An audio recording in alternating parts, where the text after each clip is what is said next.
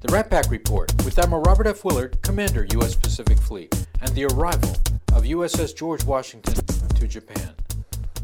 Uh, we've been looking forward to GW's arrival in the Western Pacific for a long time.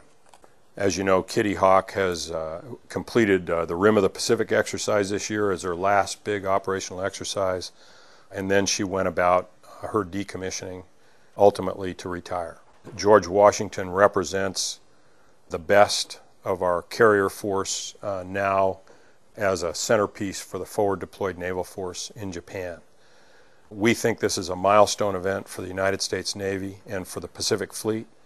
We think as well it's a great event for the people of Japan. Uh, we thank Japan for making the prepara- helping us make the preparations to accept uh, George Washington there.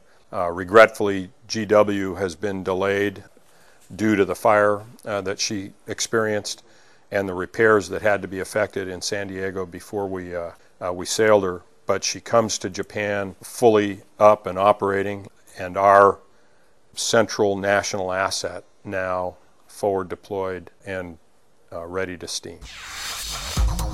I'd like to take the opportunity to congratulate all our newest Chief Petty Officers. I know they've been uh, undergoing a great deal of education and training over the past several weeks.